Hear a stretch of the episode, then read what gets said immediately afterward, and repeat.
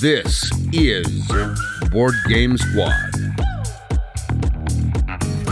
the show exclusively dedicated to the world of board gaming.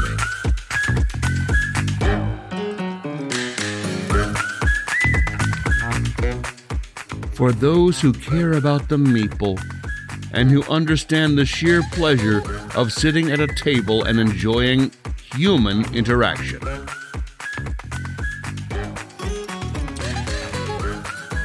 Dude, it's your turn.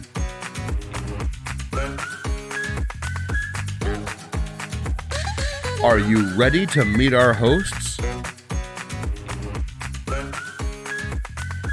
Here are Adam and Paul. Welcome to Board Game Squad Podcast, coming to you recorded live at PAX Unplugged. I'm one of your hosts, Adam. And I'm Paul. So, we're actually going to be doing a slightly different episode today. Uh, because we are at PAX Unplugged, we are kind of hidden in one of the corners trying to record the podcast for you guys to listen to. Uh, it is going to be a bit of an abbreviated episode today, but we're still going to be talking about games we've been playing at the convention, uh, a couple things that have been going on outside, and we're also going to be talking about Pipeline in a little more in detail. So, Paul, let's uh, let's start on your side. What have you been playing at the convention today? Yeah, so I, I was mostly walking around, meeting with publishers, uh, getting demos of games. I didn't have the opportunity to play uh, much in terms of full games, but I did play a few interesting things and, and get some great demos. Uh, something that comes to mind first is I got to play a prototype of a game called Sea of Legends. Sea of Legends is a sandbox style board game. You play the role of a pirate. In I think it's I'm not sure if it's the Caribbean or where it's located exactly. That but type it's, of theming, It's the type of thing you're Yeah. you're you're, uh, you're in the open waters and you're a pirate and there's all sorts of like sea creatures that can pop up and spawn. Uh, and it's really interesting. So Sea of Legends is is partially app driven. So there's there's a board that you're playing on. There are cards that you are drawing that sort of dictate some of the gameplay.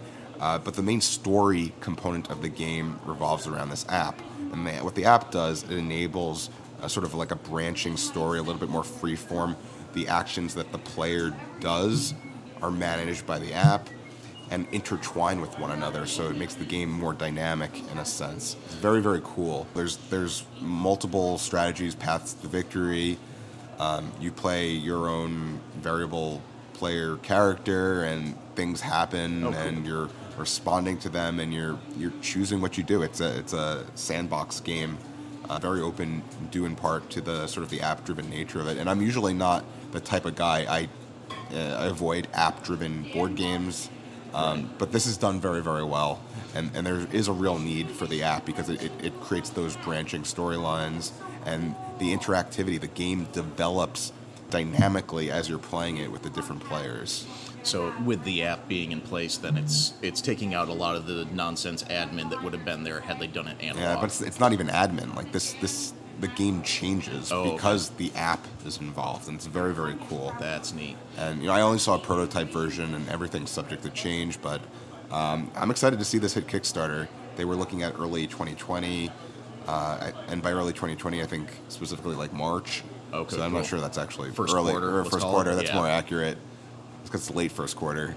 uh, but uh, That's their release schedule. We're not in yeah, yeah. No, I'm, I'm I'm looking forward to it. Uh, That sounds really good. yeah. That's actually a theme that I would like to be able to find a game that plays really well in because I love the idea of going out and being a pirate or even a privateer and just picking up and delivering goods if it's done well. But I have yet to actually find one that it feels enjoyable and fun. You know, No, it seems to me like that's that's an obvious theme that they Right. would want to incorporate in board games, and, and there's certainly a few, right? There's a good handful. Yeah. yeah, but I, I, it's not as prominent as say like I don't know zombies or Right. And I feel like uh, the hand- colonialism. Right. what colonialism? More fun. Um, I do feel like I have seen a handful of games, board games, come out with that pirate theme, or just you know, uh, sailing across the Caribbean and transporting goods and things like that. They are either cube pushers, that are pick up and deliver, which doesn't super interest me a lot of the time, or they're the other end of the spectrum where I have ships out on the table with rulers and compasses, and I'm drawing on maps, and it's getting a little out of control, almost like a Warhammer style game at that point. Yeah, which for sure. This sounds like a really good compromise to bring in a good chunk of the Euro group. Yeah, no, it's it's. I'm looking forward to it. And oh, I didn't even mention it. The minis.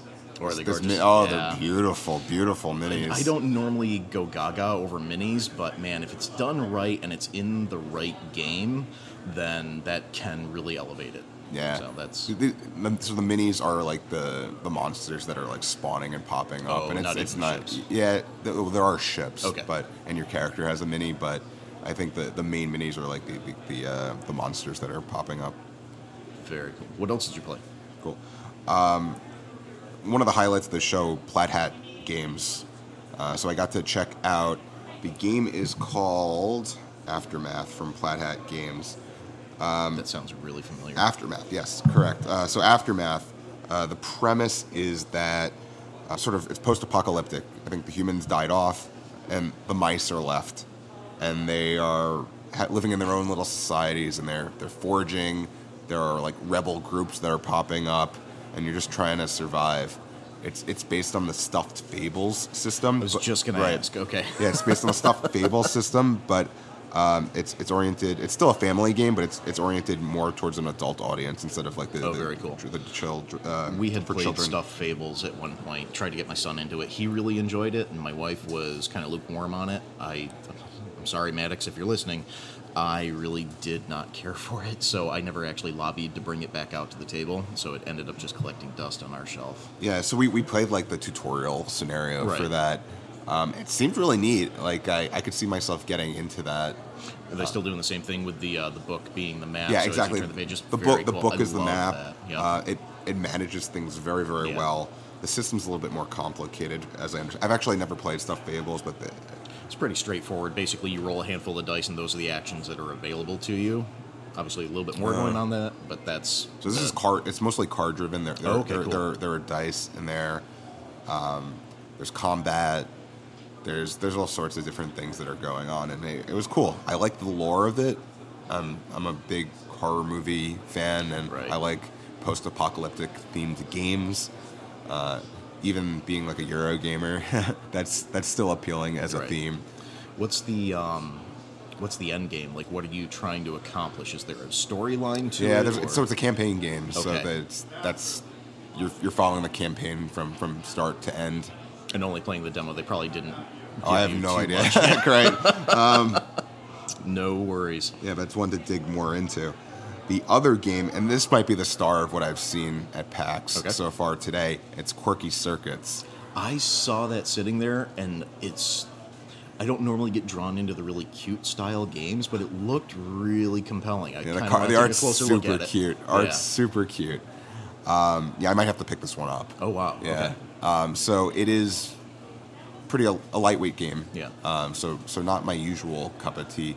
The idea is it is action programming, cooperative, and um, how do we explain it? It's, it's a little bit like the mind. So no one's able to talk. Uh, Okay. You can't communicate like what you're doing. You're just putting down cards, and those cards dictate the actions that you're programming. So there's a fascinating dynamic going on.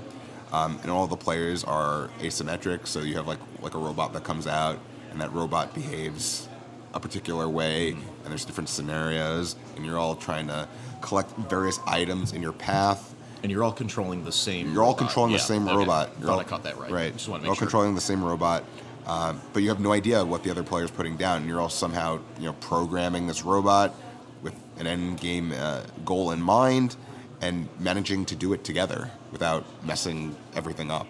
Very cool. We play the mind quite a bit, and we get we love that groupthink aspect of it because you do start to. It, it's so cheesy to say that you do start to meld minds, uh, because mm-hmm. that's absolutely not what's happening. but you do really start to start to think on the same wavelength and start to approach the goals the same way and take similar methodologies without any communication, which is really just fun and interesting to watch it develop at the Well, table. To talk about the mind, the mind is is an interesting game, and it's. I'm explaining it as the mind because you're not talking, but it, it's not exactly the same. Sure. So the mind, you're sort of communicating by not communicating. Yeah. So it, it's about the, the like the negative space Visual in your actions. and- like exactly. You you start to put down a card, and that's a cue. Yep. And how do you react? And you do sort of start to understand the other players, and I, I do like that. My qualm with the mind is, I think it's amazing with some people, but if Yeah. you do not have that chemistry, it can flop hard. This, I don't think we'll have that.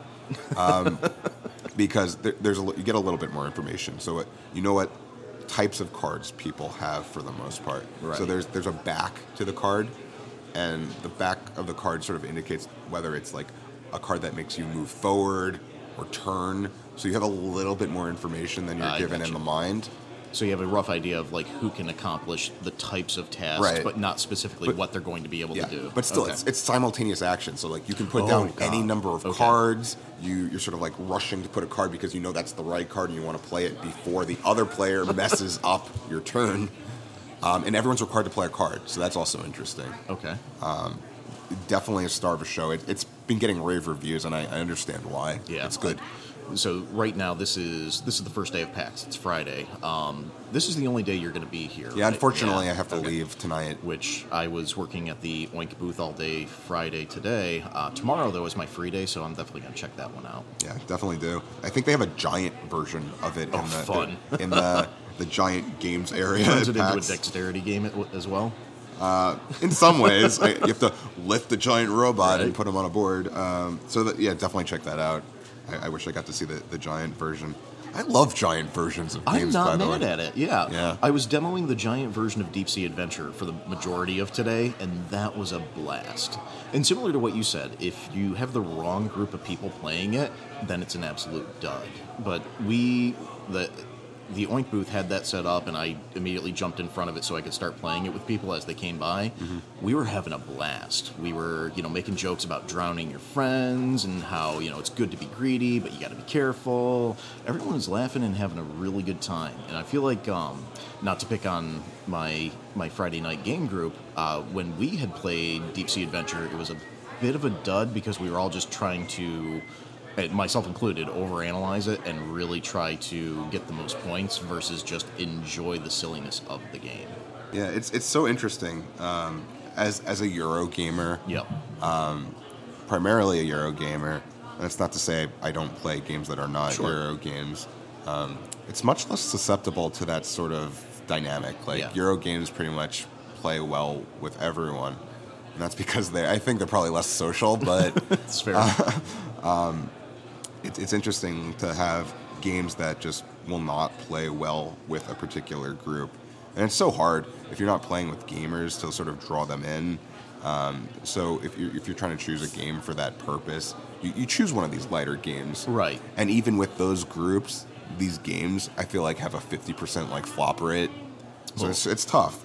Over Thanksgiving break, we played a handful of these because most of my family are not gamers. My wife and my son and myself are, but that's about it.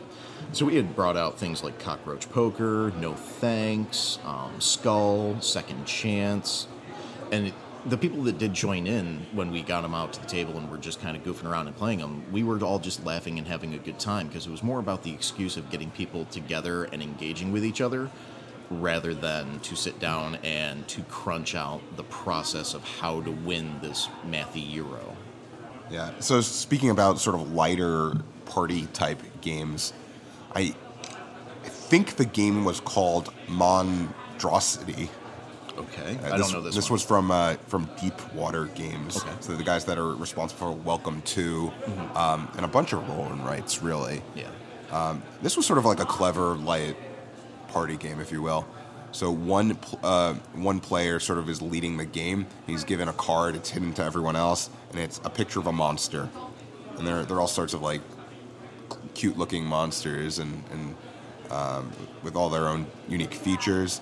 And those monsters are something that everyone has to draw.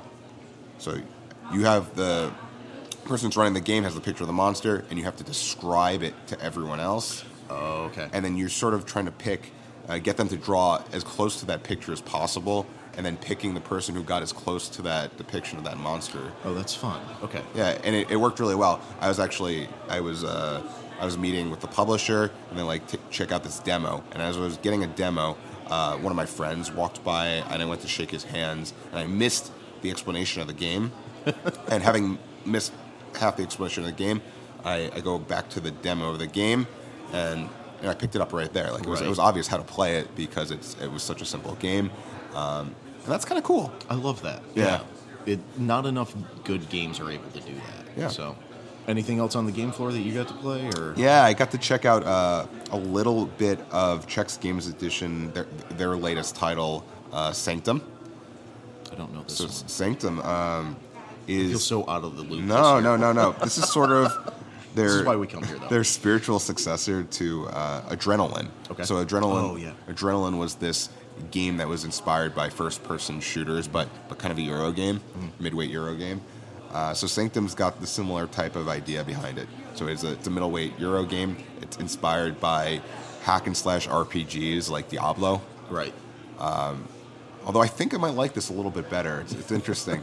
uh, so you you play as I don't know an adventure or something along the lines of that, um, and all these demons are spawning, Is and this generic fantasy adventure or sci-fi? What? Uh, it, it seems a lot like Diablo or Okay. like like they're they're demons. Dark like fantasy. Dark. Fa- it's Okay. some sort of dark fantasy, and there's a it, everything's there's demons all over the place, and you have to pick a demon to battle. okay. I choose then- you. And it's it's like dice rolling, and you're like trying to mitigate the dice rolls, and uh, in doing so, you're you're gaining resources and building an engine, um, and sort of leveling up your character and gaining equipment, uh, which then makes other battles easier, and then the game gets harder. And eventually, there's there's a ba- boss battle. Oh, so, cool. so really cool. Again, I mean the, the publisher's checks uh, Right. Czech Games Edition, so they're, they're they're known for making Oh, God, yeah. very high quality Euro games That and are- like a few like interesting party games as well. Right. Like uh, you know, Code Well, Names. Codenames was theirs. Yep. I was just gonna Uh, say it. and I also Um, checked out their, their latest one that also fits that bill, uh, Letter Jam. I have heard mixed reviews about Letter Jam. I can't. I I should go give it a try. I'm finding that with everything that I have heard about it, with the rules explanations, it's just not talking to me. So I don't even know if I'm actually going to go down it's, it. It's a word game. Right. That's already That's, negative that's um, do you like word games? yeah. Word games are not my cup of tea. So Right. like, um, so it's, it's it's probably not my cup of tea. Sure. Um, but I appreciate it. There's there's not enough good word games. It's it's so funny uh, playing modern board games. We often talk about I don't know Monopoly. It's kind of old school. There Right. there are better games out there. Um, Risk. There are better games out there. Scrabble. Scrabble is not the case. It's pretty much the consensus of the gaming community that Scrabble is the best word game ever made. We really enjoy. I'm gonna forget. Uh, there's there's two games by Tim Fowers who did Burgle Brothers and stuff Oh, like that uh, previously. paperback and hardback. Yep, Yeah. exactly. And I'm trying to remember which one came first. I think it and was paperback. I believe that is right. Yes, yeah, paperback came first. And paperback and hardback are both such different games that there is room for both of them in someone's collection. It really depends on how you like manipulating things Mm-hmm. and how you like to whether you want to be building your deck or you really want to be able to maneuver the letters that you're getting. And if you like building your deck more, then paperback is going to be better. But if you like manipulating what you have in front of you, then hardback's probably going to be a better choice. I'm not sure Letter Jam fits that bill either. It's it's That's more, more, of a deduction game, It's isn't more, it? it's more of a deduction game. It's almost like Hanabi with with with letters. Yeah, which I was not a fan of. So, I, I, I, could is a get- shame. I could do Hanabi. I could do Hanabi. I see the appeal in it, and I, I I actually respect the hell out of the design. Like it's really well made. It's very clever. It just didn't speak to me. I tried playing it a handful of times, and I, I never had fun playing it. Which that's going to be a recurring theme, I think, for me in this podcast. Is you're going to hear me often say, "I respect the game, but it wasn't fun," and that to me is the cardinal sin. Like we're here to sit down and enjoy the process and enjoy the event. And if the game doesn't facilitate that, then it's okay, but it's kind of a failure for me.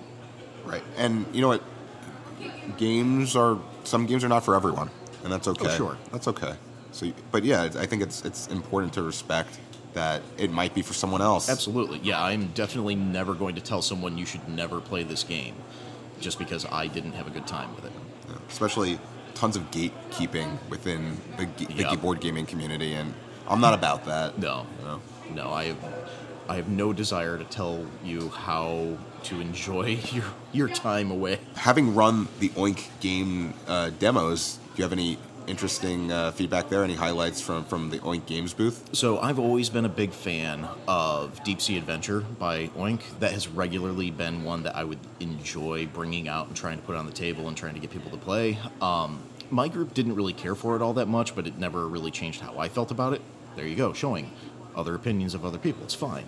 Um, we had the large version, the deluxe version, which is hmm. really just for demo purposes only. Everyone that walked up kept asking, "How do I get the big giant version of this?" And we're like, "Yeah, this one's just for the demo."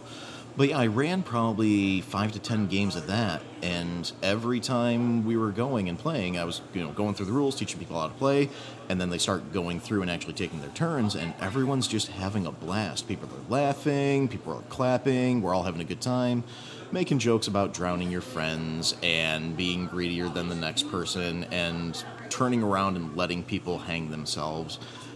Which, with the style game it is, with it being the type of press your luck where you can actually turn around halfway through and leave everyone to hang themselves, it's just hysterical when it's done well. We did have a couple of games where, for the first two rounds, no one scored anything. I had one demo where we played all three rounds and nobody scored a single point, which can happen with that game. It's just the nature of because the maximum you can actually roll is a six, which is fairly difficult to do in the game, and your movement is reduced by the number of treasure chips you're holding. It's possible sometimes that you're just not going to move and that it can be a bit of a buzzkill. But if you have the right group together and the right mindset, you're still laughing, you're still having fun. So that one is that's always a recommendation of mine if people want to give that one a shout. Right.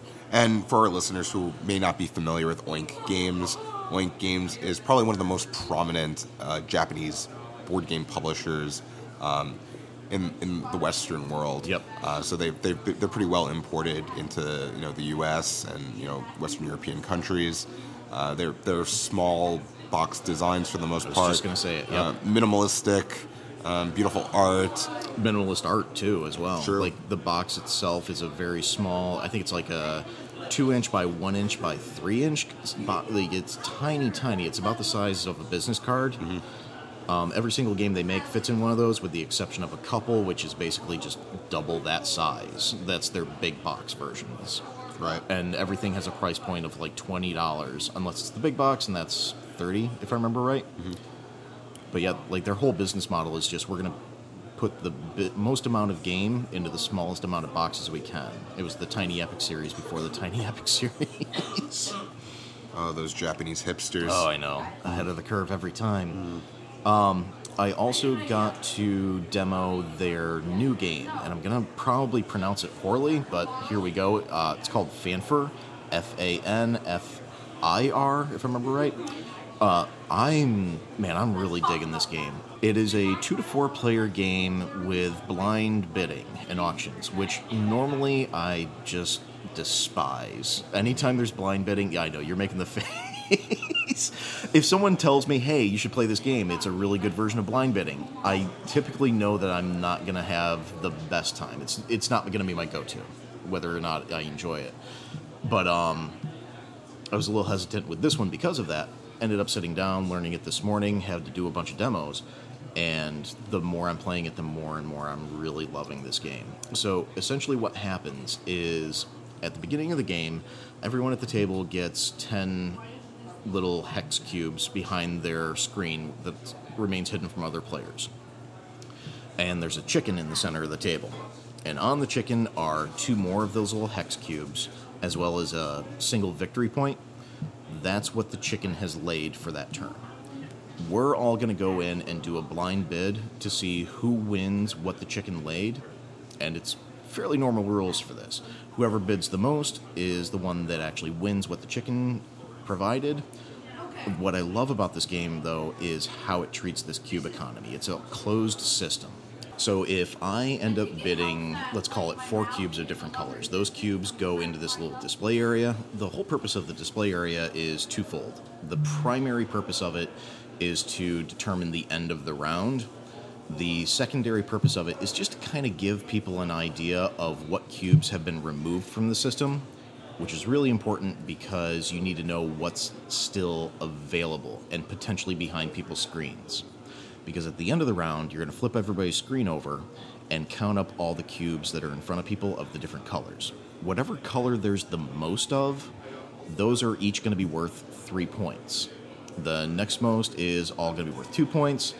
Everything else is going to be worth minus one point. What ends up happening is as the display fills up, you're getting a better idea of what's going to be more valuable, what's less valuable. The less valuable stuff you can actually use more to bid with because you don't want it behind your screen. So you end up paying more and getting less from the chicken because the chicken's always only going to give you two cubes. So at the end of the round, everyone's left with a handful of cubes. They grab their points, and the next round starts. The first person to 40 points wins the game. I'm just, I'm really, really enjoying how the that closed economy of those cubes works. That sounds really interesting. It reminds me a lot of um, Irish Gauge, how that system just slowly depletes of the cubes and then starts to come back. Uh, those were the two that I was primarily demoing. Everything else is probably, if you're familiar with Oink, then you're familiar with the other games that we would have gone over. I didn't get to do much other than hang out at the Oink booth today since I was working that. Saturday is going to be my day to run around and actually play test other games. So that was, I only got to play a handful of games while I was at the booth because I was really just demoing everything. Um, Although, right now, we were going to end up talking about Pipeline by Capstone Games. This was what we had originally planned for just kind of doing our bigger deep dive into Sure. today. Do you want to give us uh, a little bit of a lowdown on the game? Yeah, so we talked we talked about it briefly at the last episode, Yep. but the idea it's a it's a heavy economic game. Uh, definitely more of like a Euro game than like City of the Big Shoulders, which we also discussed the previous episode. Uh, but the idea is you all are uh, a private oil company, and you are trying to make the most money as as an oil company. Uh, you start out with crude oil, which you refine into higher and higher grades of oil. Uh, and there is a market in which you're trying to buy that crude oil uh, and, and sell it at a higher price. And you're building this network of pipes to allow you to um, convert that oil into a higher grade oil as well. And This is one of the capstone games where it starts off r- very much the way I like. I love the arc of you start with basically nothing and you have to essentially build an empire out of it. Lignum does this as well, which you know how I feel about that game. So uh, with Pipeline, you start like you said with forty dollars and I think what three or f- no uh, four tanks to hold your oil in That seems about right. and that's it. Then it's go time. Considering every single thing on the board costs a minimum of, if I remember right, ten dollars, that forty dollars goes really quick. Some of the oil is, is, is certainly You're cheaper, right. Like the crude oil. Yep. I was thinking like pipes and machines and upgrades and all that. Kind Just the good stuff. The good stuff, yeah, Yeah. the stuff that makes it fun. Ignoring, you know, wanting to develop oil, the whole point of the game. I, I like the toys. It's a good game. It's, Yeah. it's, it's one of the top games of the year. this we were talking about that last time. This might still be the top of my list. It's it's really close, but I think this might end up taking it. It's one of them for me. Right. Um, th- this is a game that I, I will continue to enjoy for years, I think. This one has had a a weird dichotomy for me because I we tried to pull it back out the week leading up to PAX because I wanted to get another play in before leaving to talk about it. And I found myself almost being bipolar about it. Like there was I would go through moments of I desperately want to play this game. I will throw it on the table and get it set up in 15 minutes if I can. To the other side of that coin, where a couple minutes later, I, you couldn't have convinced me to play it at all. It's it, it was very odd for me because I do enjoy the game, and if it was there and ready to play, I would instantly be playing it. I just need to be in the right mindset to do it. Does that have to do with the setup? Partially- 15 minutes seems a little quick for me. There's, there are a lot of tiles you have to lay out in Yeah, this game. and fif- like if I can get that game set up in 15 minutes, I'm doing something right with my life. So it was more. Um, it's it's not as much the setup. It is more. I I have to be in the right frame of mind to be able to tackle this game. And I think that's Yeah, that's my- true of hard many part for me. games. Many games. Oh God, yeah, yep. This one is where I feel it the most, though. Interesting. Yeah. So there's a lot going on th- with this game. I kind of wanted to break it up into more digestible chunks to talk about. I was going to start with the rule book itself. Let's do it. Go for it. Or do you want me to? I don't, I don't, have the rule book in front of me. no, neither of us do. That would be smart. Let's sort of just go through the game as you would in the rule book. Uh, so the first part of the game is the refresh phrase. We'll we'll skip that. That's only once you've been playing a little bit. Uh, the game is broken out into, I believe, was it three years? Correct. Yep. Three years. Which was kind of neat because the years were the first year is longer than the second, is longer than the third. Right. So as, as the game progresses, things get tighter. Yep. But you're able to do more as it goes through. So as you're just starting out, you're not going to be refreshing things. That's Right. that's once the game has progressed a little bit, you'll you'll ref refresh the resources, and then there's the work phase. So work phase is where the majority of, of the game takes place. These are all the various actions you can take. Uh, so in the center of the board, there's sort of this this crisscross where you have your meeple, and the meeple can take any of those crisscross actions.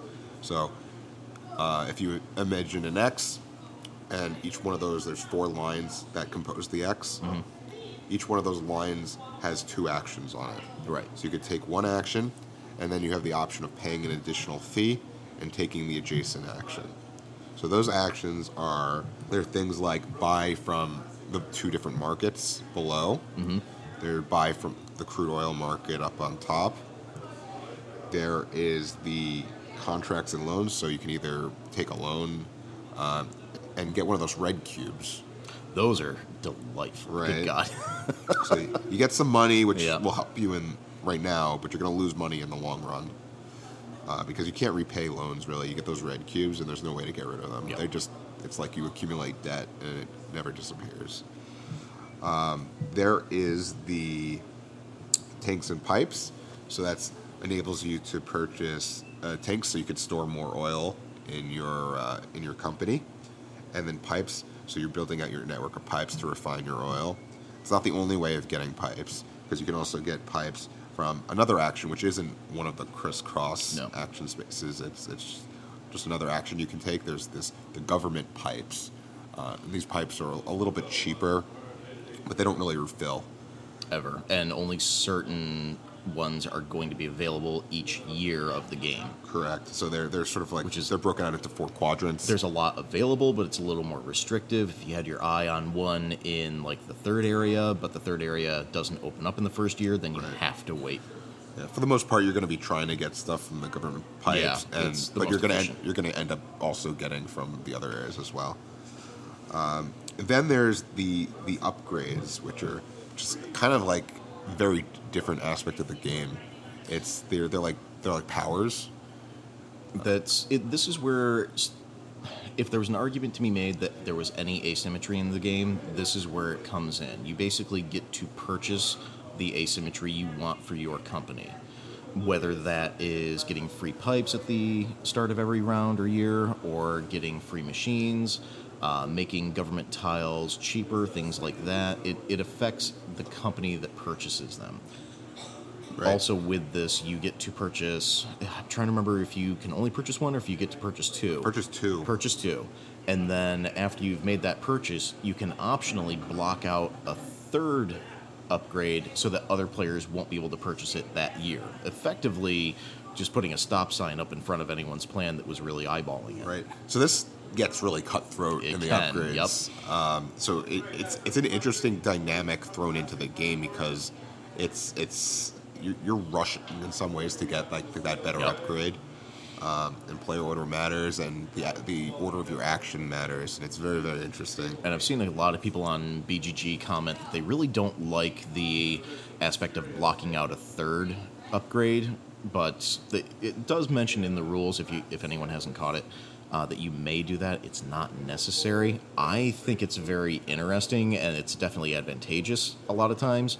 But if I know it's absolutely going to ruin someone's night, I usually don't do it. So I think there's there's something to be said to be able to just mitigate that on your own. Yeah, I think my wife hated it because my my wife Yeah. um, very much dislikes harming other players. My wife and I are both Care Bears when it comes to games. So and I'm I'm I'm different. Like I'm I'm uh, I'm competitive. So if I'm if I'm given an option, like I'm I'm gonna prevent you from from you know.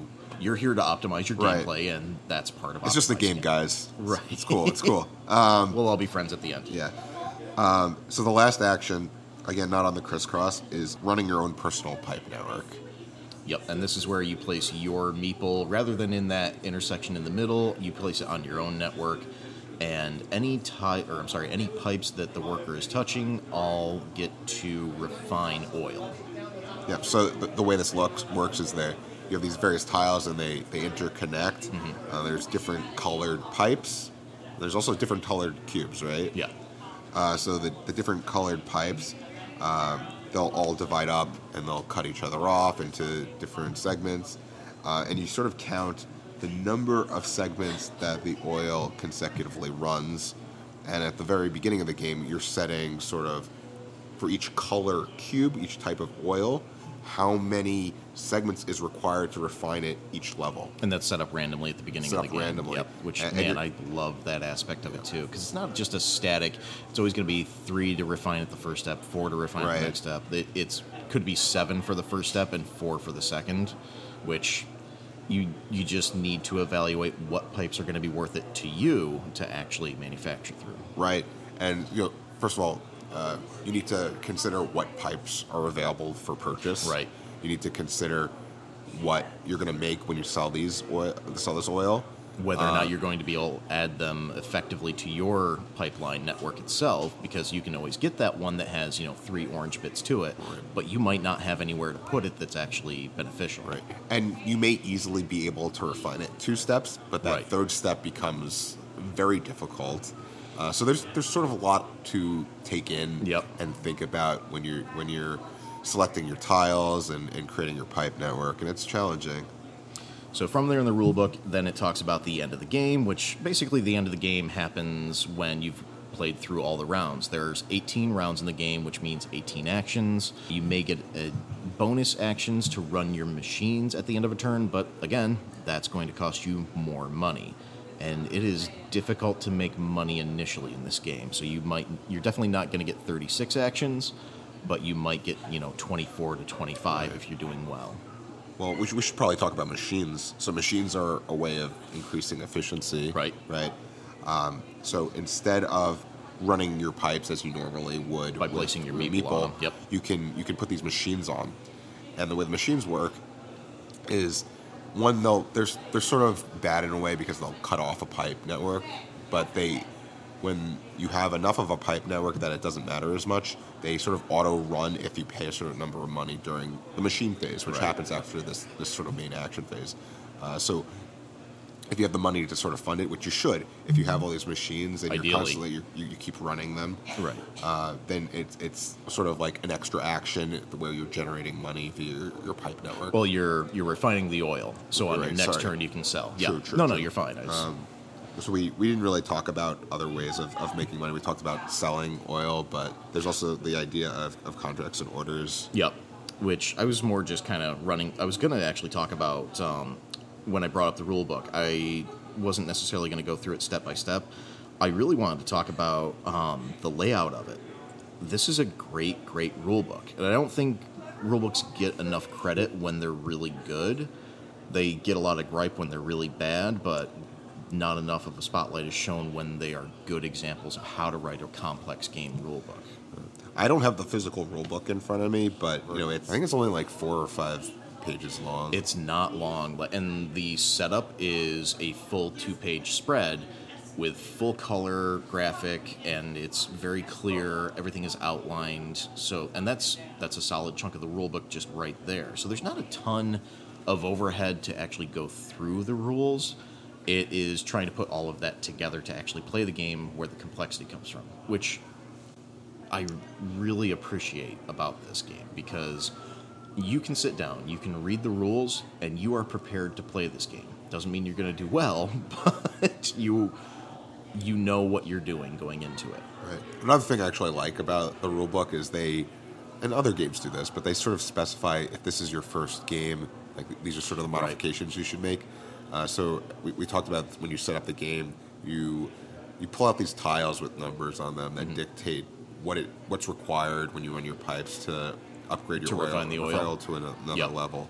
um, and they go up to I forget is it six or seven. I think yeah. So it's normally seven, and I believe there's chips that say eight that are available, but they recommend not using them for the first game. So you remove whatever, whatever's the highest value right? chip. I, it's seven or eight. yeah. but- And as you can imagine, that makes things a lot easier. Oh, God, and you, yeah. you sort of get to understand the strategy a little bit better, and then you add them in later on. Right. There's also valuation cards that are put into the game. These are basically the end game scoring bonuses, which, if you're not paying attention to them, you're not going to win the game at all. But they do have a recommended setup for first time players. They I forget which ones exactly go into it, but they're they're kind of the most straightforward to score. I, I forget as well, but it was it was like the the length of your pipes, something along the lines of that. Like how many barrels of oil you have left over at the end of the game based on how much they've been refined, stuff like that. There's also more complex ones that can be used and shuffled in for later gameplay, but again, they, they did it so right with letting people know where to begin with this game, because otherwise it, it could have so easily just been overwhelming out of the gate for people. And by people, I mean me. So, Same. Uh, can we just take a step back and, and talk about the, the table presence and the art of yeah, this game? absolutely. Like, oh my god. And so, apologies to the listener because we are not going to necessarily review Ian O'Toole artwork every single episode. It just so Might as happened. well. yeah. Could. But yeah, it's it is gorgeous On and the I- table, everything pops. The it's, it's it's a gorgeous game. and graphic design is just spot on. Everything is legible. Everything is clear. Everything is in front of you. there's- very rarely any need to reference back to the rule book for anything that is should be on the board. Whatever should be is.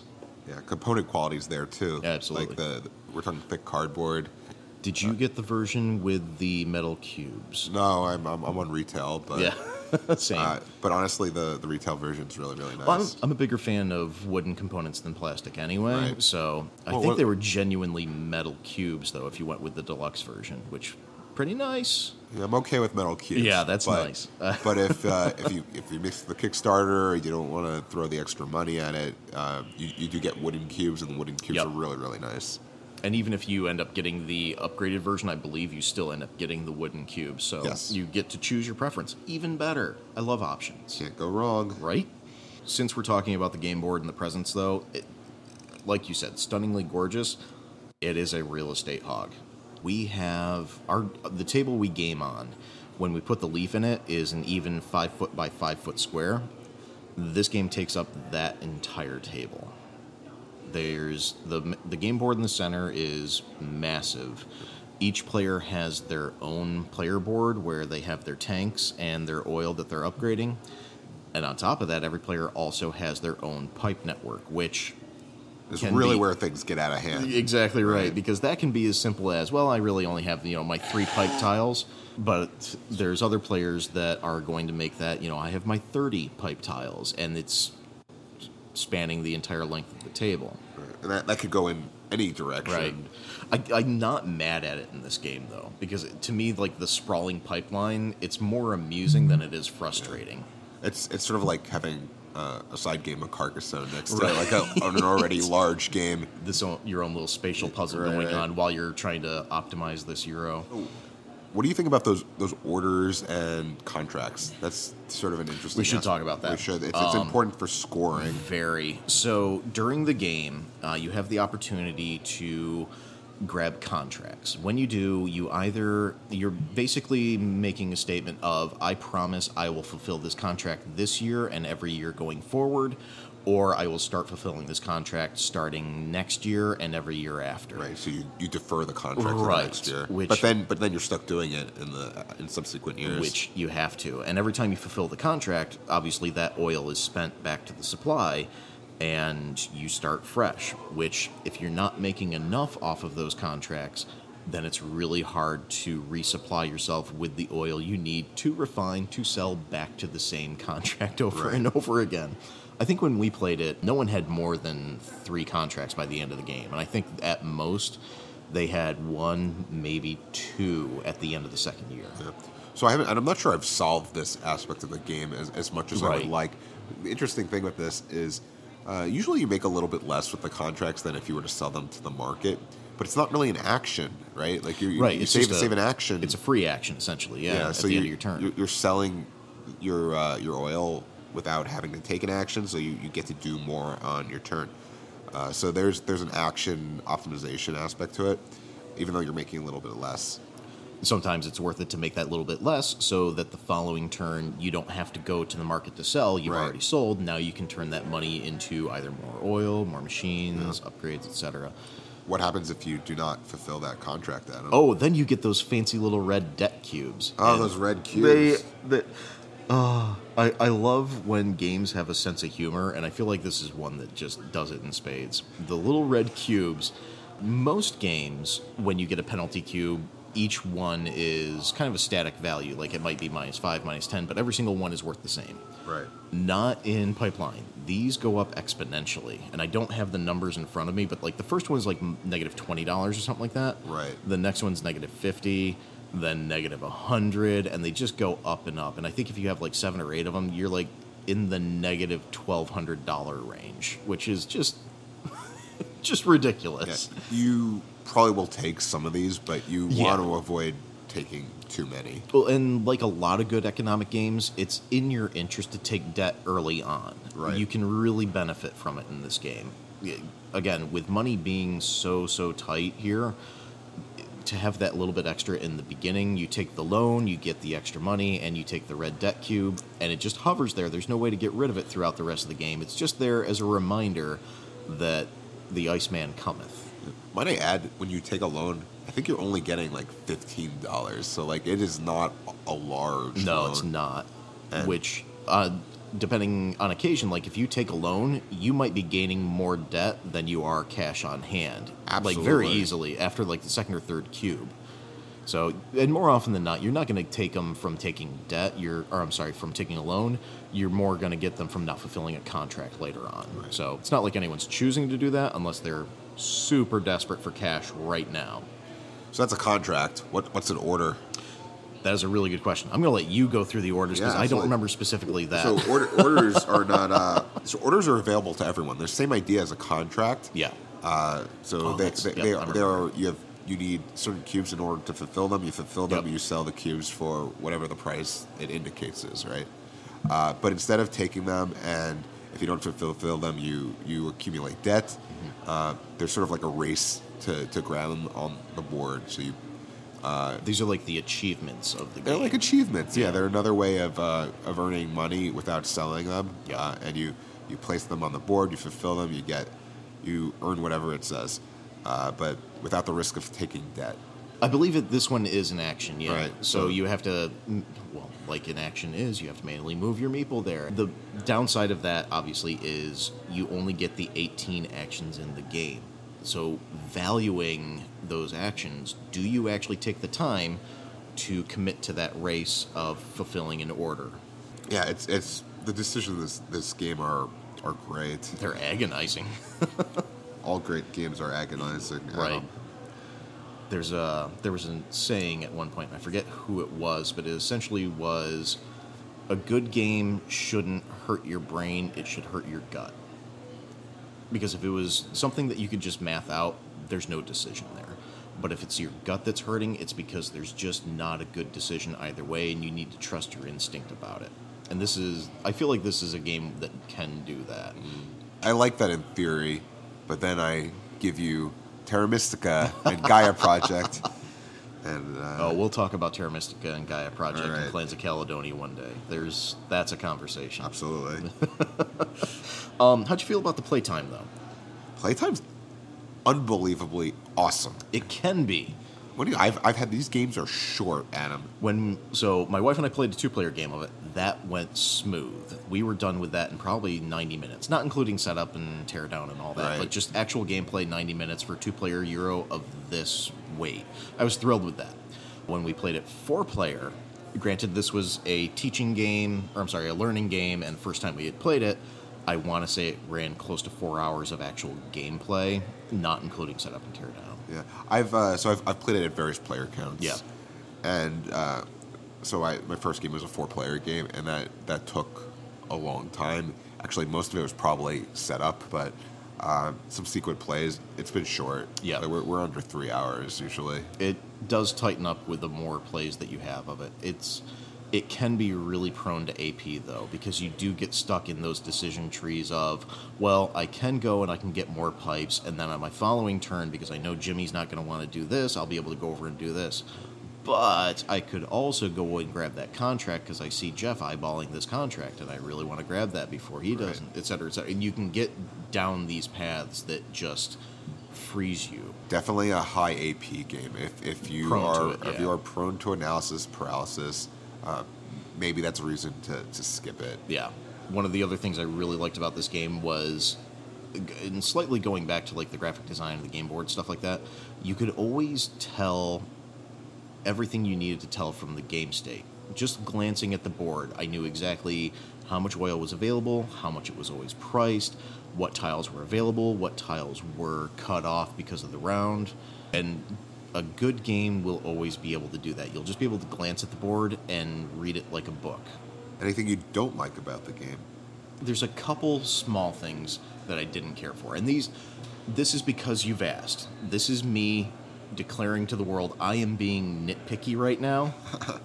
um the the amount of real estate that it takes up I again like I said before, I do find it really amusing. However, it can be problematic. We did find a handful of times that we had to kind of move things around. Things needed to be shuffled a little bit just to to make everything fit comfortably for everyone. And it's not a small table that it was going on. So I people just need to be aware of that going into it. You you're not going to be able to grab like the car, folding card table and play this game on it. And then the only other real small thing that I this is so finicky, but really, um, just the small money chits that came with the game, the little cardboard monies. I think they actually work really well considering how much space everything takes up. I just, I, I have giant hands and I'm not good at dexterity games, so trying to fiddle with the chips to get change and make change and organize it. God. it- Like I said, it's me being nitpicky. Yeah, I, I could not totally know disagree more Yeah, on that one. Oh my god! So usually you have these type of economic games, and the you know It wasn't paper money. I was happy about not, that. yeah, it wasn't paper money. So either uh, the game comes with paper money, and it's it's a terrible experience. Yep. Uh, you have some sort of coins, but that doesn't work for these type of games because there's you're, you're dealing in too many coins and they don't stack well. And you're dealing with values that go up into the thousands sometimes. Right. sometimes. So, what you what you end up doing is you you end up switching them out for poker chips. which uh, I tried to do, and we ended up using the the cardboard chits every time we ended up Right, playing it. right. So Um, in these case, I really like the cardboard chits that they chose. They're like I said, it was me being nitpicky. Right, I, no. I can't stress that part enough. yeah, no, no. Uh, you asked, Paul. I know, I know. uh, and you know, I'll, I'll, I'll be nitpicky as well. Uh, th- th- this is an amazing game. Uh, there's there's very little that I, I don't like about it. One other little th- problem I had with it, and again, this isn't anything major, and I don't find it a flaw in the game. It's just this is a this is very much a personal preference situation. The engine that you're building throughout this game of being able to sell the oil you have to make enough money to buy more oil to upgrade it to sell again, that engine was very slow to get started and very methodical and slightly tedious. I would have been fine with having 15 turns in a game if that engine had built up a little bit sooner. Like, I'm willing to sacrifice game time for moving past that initial slog of earning enough capital to make the game work. That's fair. And the one thing that I, I, I don't love, and this is really it's a matter of preference Sure. that I, I don't I don't jive well with spatial relations games. Oh, yeah. Uh, and there's uh, a You're large not spatial, alone. there's a lot of spatial relations to this with, Yep. with building your pipes, and I'm I'm constantly maneuvering those those little tiles and trying to figure out where they both best fit. Uh, and I, you know, I like economic games, but that's like an aspect of it that I just like I could deal without. Even though the the pipe system is is awesome uh, by itself, I just I, I don't like sort of like moving those tiles around and trying to figure out what the best optimized pipeline Especially is. having to look across the board, say, I think that's the one I need, and then on your turn, actually picking it up and finding out, oh no, that turned left rather than right. I need the one that turns right. Where's that? Because it is somewhere in the game. Right. It might not even be out though. But but again, that's that's a that's a Right. preference. Oh, sure. Uh, and there's people that you know prefer spatial relations games. I'm not mad at them. I do. En- I enjoy it to a degree. With this one, I do feel like they did well, at least with. Um, and I, I understand you said you weren't actually all that mad at it. They did really well with the art assets on this to make it clear, at least trying to look across the board to see the pieces. You could pretty well tell what was going to go where. Absolutely. Yeah. So yeah, I mean, all in all, if that's really the only quote unquote problems we had, and they're not even problems, they're preferences for us. Please bear that in mind. Um, where do you rate it? Ooh, uh, what's our what's our scale? We have not discussed did the thumbs. scale. We did thumbs last We did time. Uh, thumbs last time. I'm not sure if I'm sold on the thumbs yet. We could do thumb. We could do thumbs. BGG rates on a one to ten. So I would give this game a uh, is like a nine out of ten for me. This is this is a good game. Solid. You're definitely going. Well, you've already purchased, but you would have purchased it if you didn't already have it. You'd probably recommend purchasing. I purchasing. would recommend purchasing. Yeah. Okay. Um, I might be putting it at an eight, only because I, I would have a harder time recommending it. I'm still buying it. Well, I already bought it. You like this game more than I do. I, oh, that might be true. So here, I'll- I'm putting it at the eight because if I didn't own it, I'd be buying it already. I think I would have a harder time recommending it to someone though, because it can be very prone to AP, and there's a lot of people that aren't going to like a lot of aspects to the game. All right. I'm still I'm still giving this a nine out of ten. It's still And a solid game. right? And that's that makes so much sense. And I might even be talking myself out of the eight here because for you're rating it for you, and here I am rating it with other people in mind. So yeah, I'm rating it for others as well. Yeah. I'm just not rating it for people who, you know, right. If this isn't a game you're going to enjoy, then It's not a game you're going to rating be it enjoying it, Yeah. right? it's a very fair But I, I. I think you know the, the, the type of games that if you like the type of games that are you know you like you like economic games, you like heavy games, uh, you like you know Euro games with with beautiful artwork. Uh, this is a game you're going to enjoy. yeah, and it's not leaving my collection anytime soon, certainly. So yeah, no, you know what? I'm going to amend it. You've convinced me. It's it's a nine. I'm Okay, we, we have an average nine out of ten on Pipeline. Lovely. Uh, by Ryan Courtney. I don't think we mentioned that earlier. Ryan So- Courtney, Capstone Games. Yep.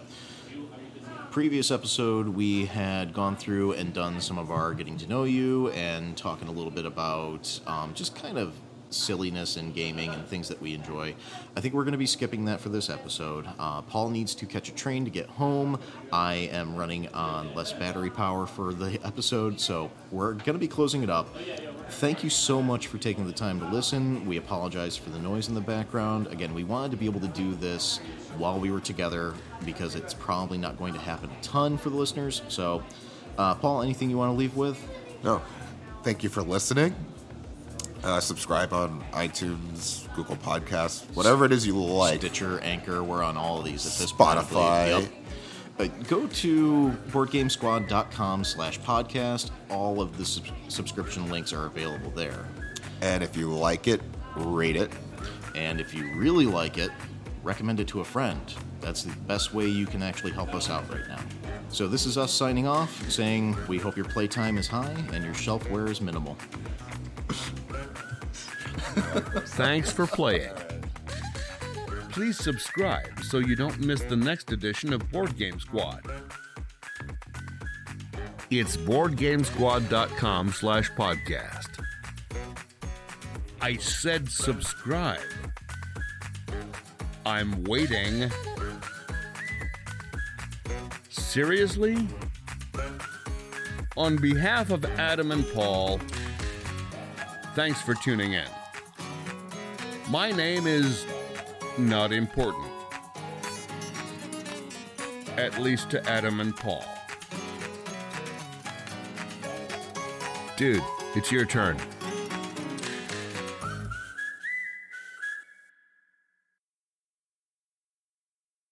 So as, as the progresses, things get tighter. Yep, but you're able to more as it goes through.